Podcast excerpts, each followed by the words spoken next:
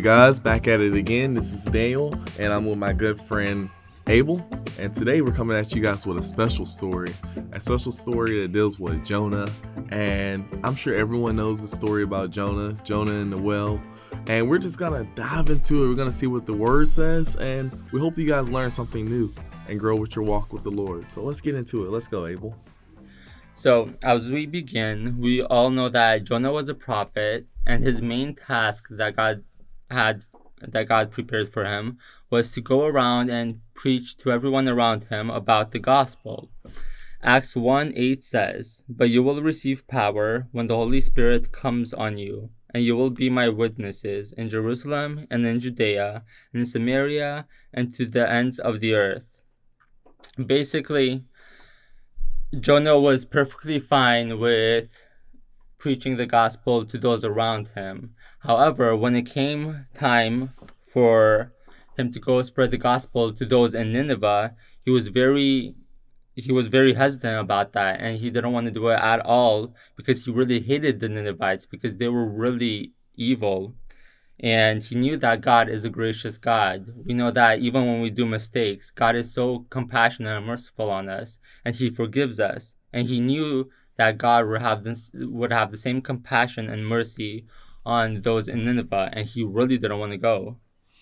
And just to compare that to today's time, that's like I mean, honestly, a lot of Christians are just like Jonah was, if you think about it. There's a lot of people they're okay with preaching to people even if, if if, if they're they're okay with preaching to people that's the same race as them, that's the same social class as them, but when it comes to going to preaching people that may so be a different race or a different social class, they're very hesitant. They're almost as if, ah, well, I don't want to serve the same God as them, and um, I don't know I'm better than them because I have a certain amount of money. And so you have Jonah who loves the Lord, and um, he says, "Okay, God."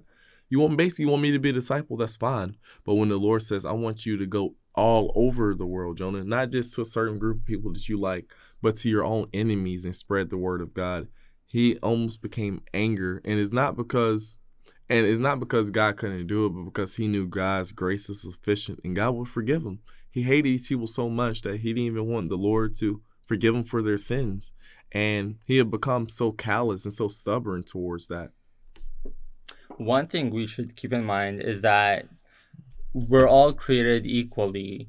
No matter what color we are, what race we are, what size we are, we're all created equally and we all have the same unique value in God's eyes.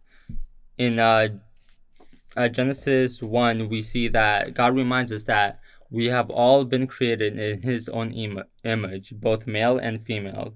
Therefore, we shouldn't put more value on us than putting uh, value on others because we're all created equally.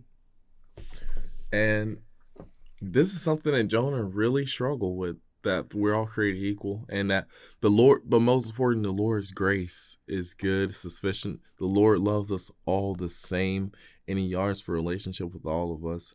And Jonah really did not want these people saved, and he knew that God's grace was great and that they could be saved, but he didn't like them so much that he did not want them to be saved. He did not want to hear about the word of God. He honestly just wanted them to go to hell.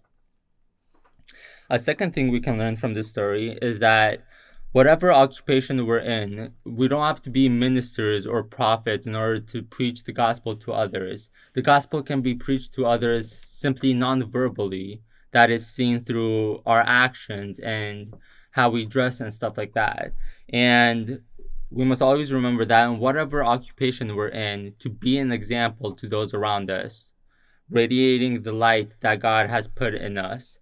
And a lot of times these days, we tend to be so righteous and so godly in front of those around us. But then when we're in our homes, we're so unrighteous, we're filled with so much malice and hatred for others. But God reminds us that we must be godly and righteous in every single thing we do, no matter where we are. And just a verse to look at in Jonas 1 4 that really caught my eye. It says, Then the Lord set a great wind on the sea, and such a violent storm arose that the ships threatened to break up. And um, this in the story of Jonah, a lot of times we're like, why is all this stuff happening to me? We're almost as if we're in a storm sometimes in life, and maybe it's God trying to get our attention. Definitely.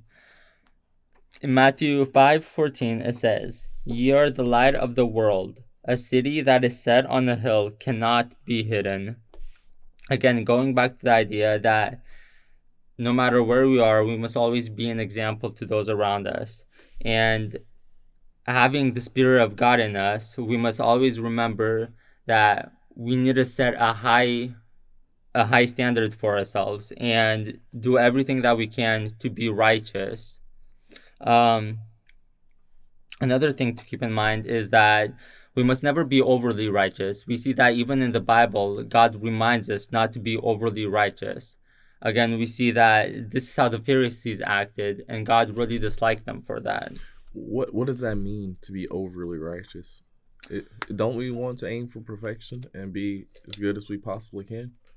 Definitely, but we must always keep in mind that not that we're none of us are, are perfect, and sometimes being overly righteous makes those around us feel weak, and then that could discourage them from going on and trying to reach the state of righteousness. And then, furthermore, like I said, we see that this is what the Pharisees did, and Jesus really disliked them for that. In fact, he all he called them out on this like so many times. When when Jonah was swallowed up by the well in the story, I'm sure we all we've all heard this parable. When Jonah was swallowed up by the whale or the big fish, in those days he felt he was in the in the the fish's or the whale's belly what do you think he was thinking, and how can we par- how can how can you use that to parallel it with the world that we live? No, to the times now, as far as what people were going through.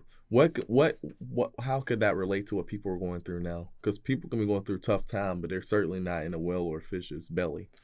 Well, based on what we see in the Bible, we see that what Jonah did while he was in the belly of the whale is he prayed for salvation while he was there.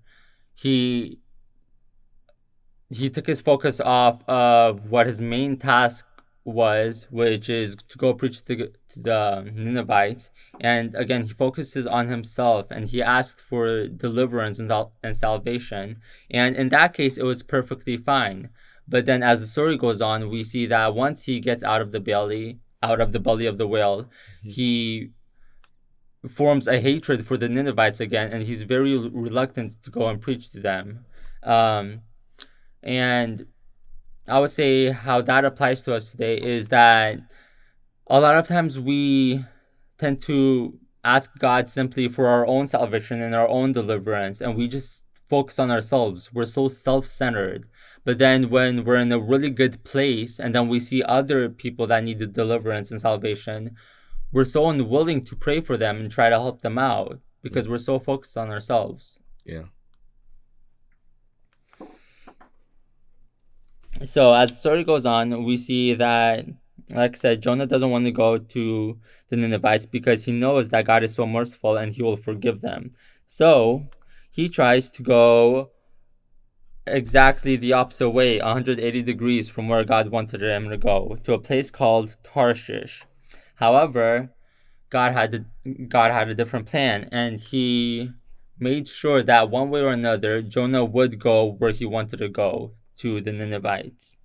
Matthew 25, 14 28 says, For it for it will be like a man going on a journey who called his servants and entrusted to them his property.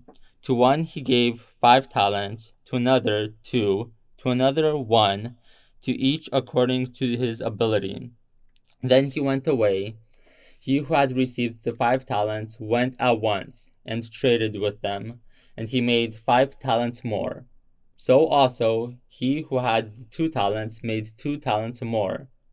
But he who had received the one talent went and dug into the ground and hid his master's money. Now, after a long time, the master of those servants came and settled accounts with them. And he who had received the five talents came forward, bringing the talent, bringing five talents more, saying, Master, you delivered to me five talents. Here, I have made five talents more. His master said to him, Well done, good and faithful servant. You have been faithful over a little. I will set you over much. Enter into the joy of your master. And he also he also who had the two talents came forward, saying, Master, you delivered to me two talents. Here, I have made two more talents. His master said to him, Well done, good and faithful servant. You have been faithful over a little.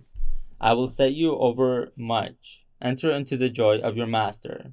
He also, who had received the one talent, came forward, saying, Master, I, I knew you to be a hard man, reaping where you did not sow, and gathering where you scattered no seed. So I was afraid and went and hid your talent in the ground. Here, you have what is yours. But his master answered him, You wicked and slothful servant. You knew that I reap where I have not sown, and gather where I scattered no seed. Then you ought to have invested my money with the bankers, and at my coming I should have received what was my, what was my own with interest.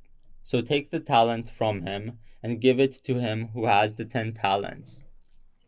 The reason why I chose this specific story is that we all know that no matter who we are, we're all given specific talents. God has made us all unique. And we see from this story that God reminds us to build upon the talents that we have and not just to leave them the way they are, simple and bland, but make them as best as we can. We see that Jonah's talent was preaching the gospel to those around him. And we see that instead of expanding that talent of his, we see that he was very reluctant because he knew God was so merciful. And he did not want to expand the talent that God had given him. And that goes hand in hand with business. And I believe that Lord showing us when you get when you become successful, you should help others out. It's okay to spread your wealth and not only into investments or stocks, but into other people, into their businesses and into their dreams. And that do not be afraid. God did not give us the the spirit of fear. Some people are afraid, and that's why they haven't lived out their dream yet. Going on the idea that Danny had, we must always keep in mind that no matter what the obstacles are, our dreams can become a reality if we simply have faith in God and if we're persistent. We look at the lives of so many great men, not only in the Bible, but even outside of the Bible. We look at Abraham Lincoln, who started off who started off in a very, very poor family.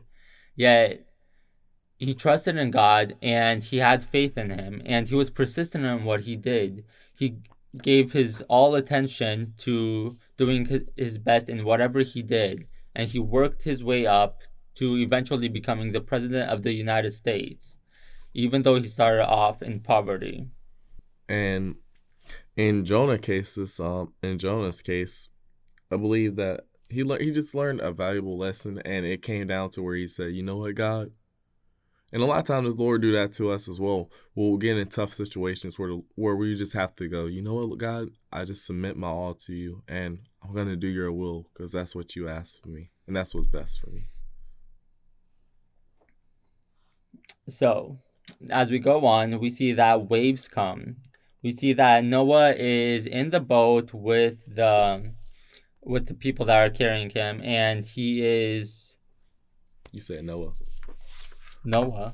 Oh. we don't have a pen, so we'll have to remember. Around thirteen forty-five. All right. Yeah. Okay. So as we go on with the story, we see that the waves come. We see that Jonah, as I said before, is headed towards Tarshish instead of going towards Nineveh, which is the opposite, which is in the opposite direction. And we see that because God has different plans and really wants Jonah to go to Nineveh, we see that he causes a big storm to come. And in Jonah's mind, we see that he was possibly thinking, "Oh, this is my great escape. Even though I'm not going to make it to Tarshish, to Tarshish and live, I would rather be swallowed up by the waves and die instead of going to Nineveh and having them and giving them a chance to be saved." So he tells the people in the boat to throw him overboard. But again, we see God has different plans. And even though Jonah probably doesn't know how to swim. We see that, and it even says in the Bible that he pretty much gets swallowed up by the sea. We see that seaweed start covering him and almost strangling him. We see that God provides a deliverance.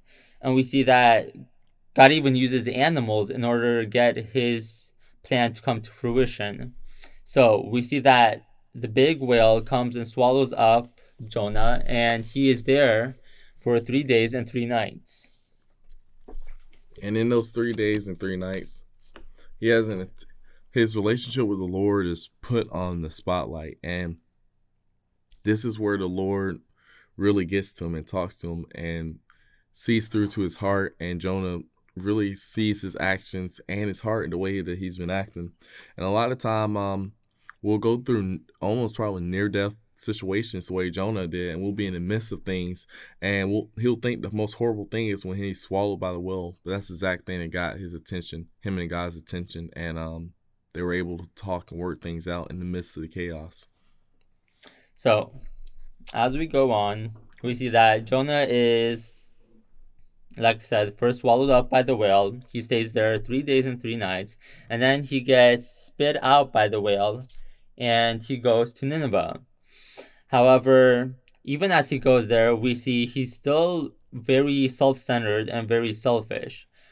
This is the only thing that he tells the Ninevites. Yet 40 days and Nineveh shall be overthrown. We see in so many other prophets when the people are doing something wrong, these prophets point out exactly what they're doing in order for them to know what they're doing wrong and to turn to God. Yet Noah yet Jonah doesn't give any description of what they're doing wrong. He just says, "Yeah, 40 days and Nineveh shall be overthrown." We see that Jonah isn't specific with the people. However, we see that God still works through Jonah's message, and we see that people start to repent. In Jonah 3, uh, verses 5 through 8, it says, The people of Nineveh believed in God, and they declared a fast and put on sackcloth, from the greatest to the least of them. When the news reached the king of Nineveh, he got up from his throne, took off his royal robe, put on sackcloth, and sat on ashes. He issued a proclamation and said, In Nineveh, by the decree of the king and his nobles, no human or animal, cattle or sheep, is to taste anything. They must not eat, and they must not drink water. Every person and animal must put on sackcloth, and must cry earnestly to God, and everyone must turn from their evil ways of living and from the violence that they do. We see that not only does the, not only does the people of Nineveh turn to God, but we see that even the king himself repents and turns to God. And he does so with, with such humility that he takes off his royal robe and puts on sackcloth. Mm. For us, even today, that is something very humiliating to do. But especially in those days, for a king to take off his royal robe and put on sackcloth, that was perhaps the most humiliating thing anyone can ever do. And it shows humility. It shows um submission towards Christ, and the and these are the very people Noah don't like. But a lot of it's just crazy because a lot of times the very thing that you don't want to do, that or the people that you don't like, the Lord is using you to get to them. And Jonah had a specific job the Lord assigned to him, and it's also it shows that it's okay to mess up because no Jonah messed up big, but the Lord said, "No, I'm gonna still use you. I still have a job for you." And I think a lot of times that a lot of people, like honestly, I talk to people and they're like, and they're like, "Oh, I want to be Christians. I want to submit coldly to God, but I don't want to go to Africa though. I don't want to go be a missionary." And they have these negative thoughts about things, but until they actually go and they see it for themselves, you never know how the Lord will use you. And He wants you to submit. He doesn't want to make your life boring. He wants you to submit and He wants to be in your life and He wants to give you the greatest life possible. But it comes to submitting towards the Lord and you can you can save a whole generation. You can save a whole place, a whole kingdom. Just look at Jonah.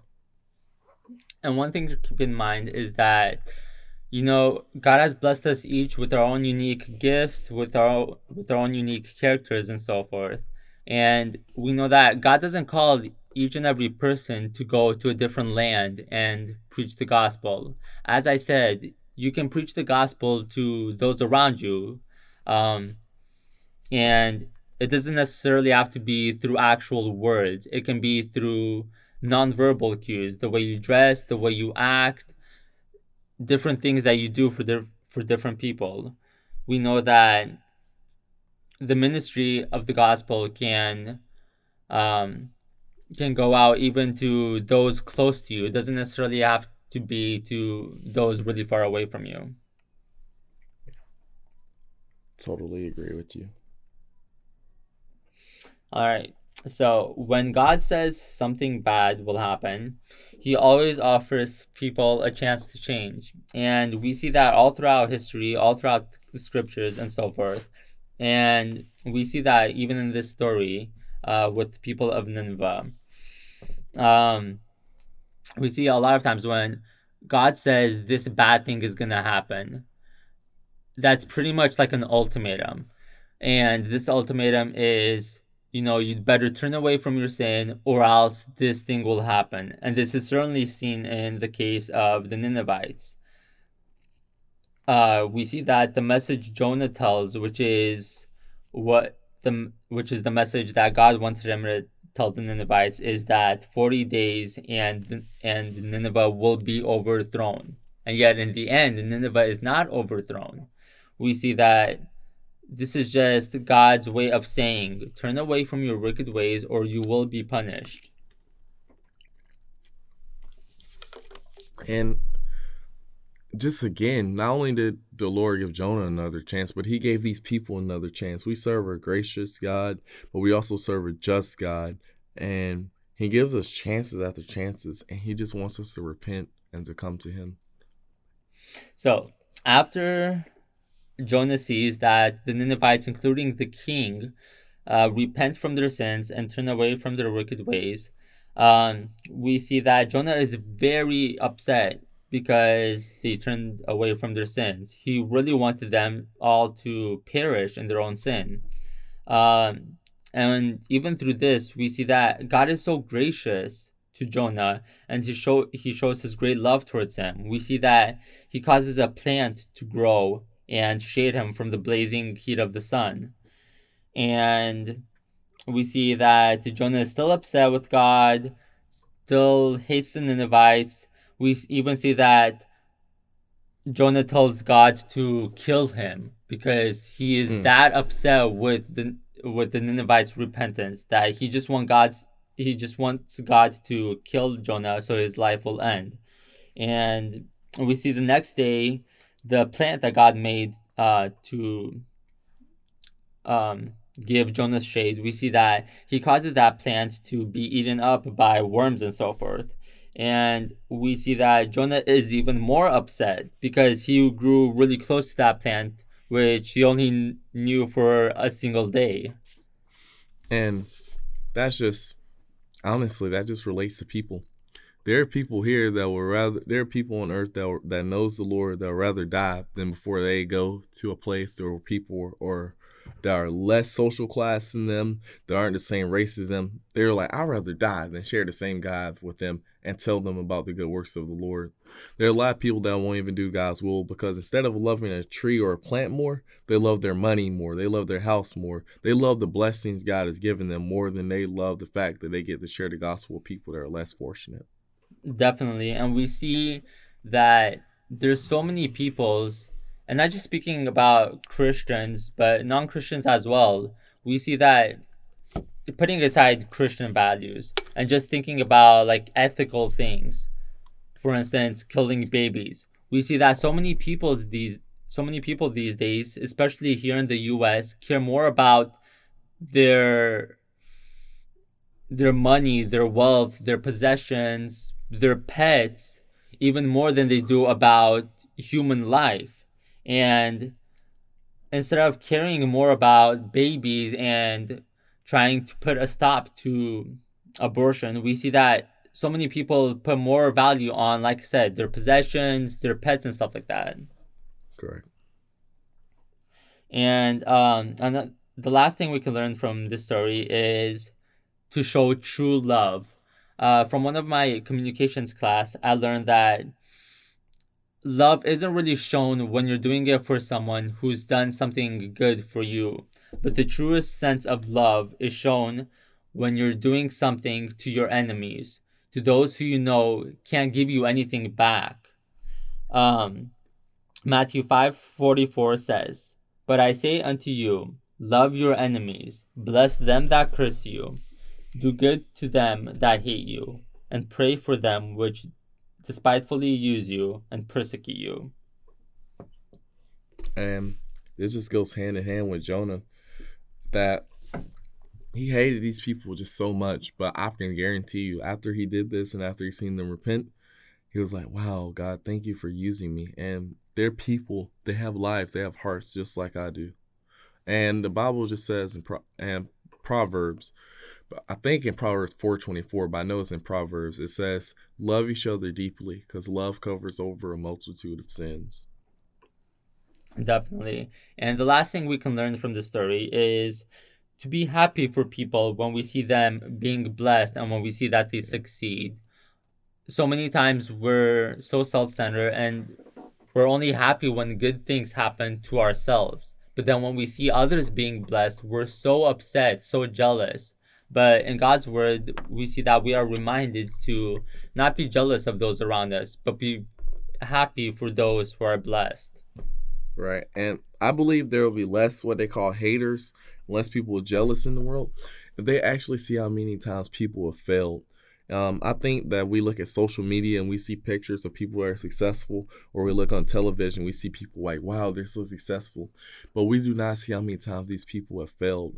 Michael Jordan even quoted one time, he said something whereas I've missed 62 game winning shots. I missed 432 total shots in my career. I fell and fell, and that's why I continue to be successful. Failure is a part of being successful. It comes with it. And a lot of people, they just view people, oh, they're successful. They didn't go through anything. They're not feeling the pain I'm feeling. When really, people, we congratulate them because they made it through, but we don't know what they went through. And just to know that we're all humans, we all face things. Yeah, definitely. Always keep in mind that's what that what is on the outward appearance isn't doesn't necessarily show what's on the inside. And people can seem to have an enormously good life, but then you don't know what they're going through on the inside. And in conclusion, we like to remind you all to love those around you, not just those who are nice to you, but even those who aren't nice to you and who try to do evil things against you. Love every single person around you and show the love of Christ to them. And just know that when you're in a tough time, when you're in the heart of a time, you could be like Jonah in the well or in a big fish stomach. Just know that just just reinforce yourself. Know that God, what are you trying to teach me? What are you trying to teach me? And sometimes just like that well, that big fish, the Lord spits you out exactly where he wants you to be. And he'll give you second chances. It is time to do the right thing to walk with him.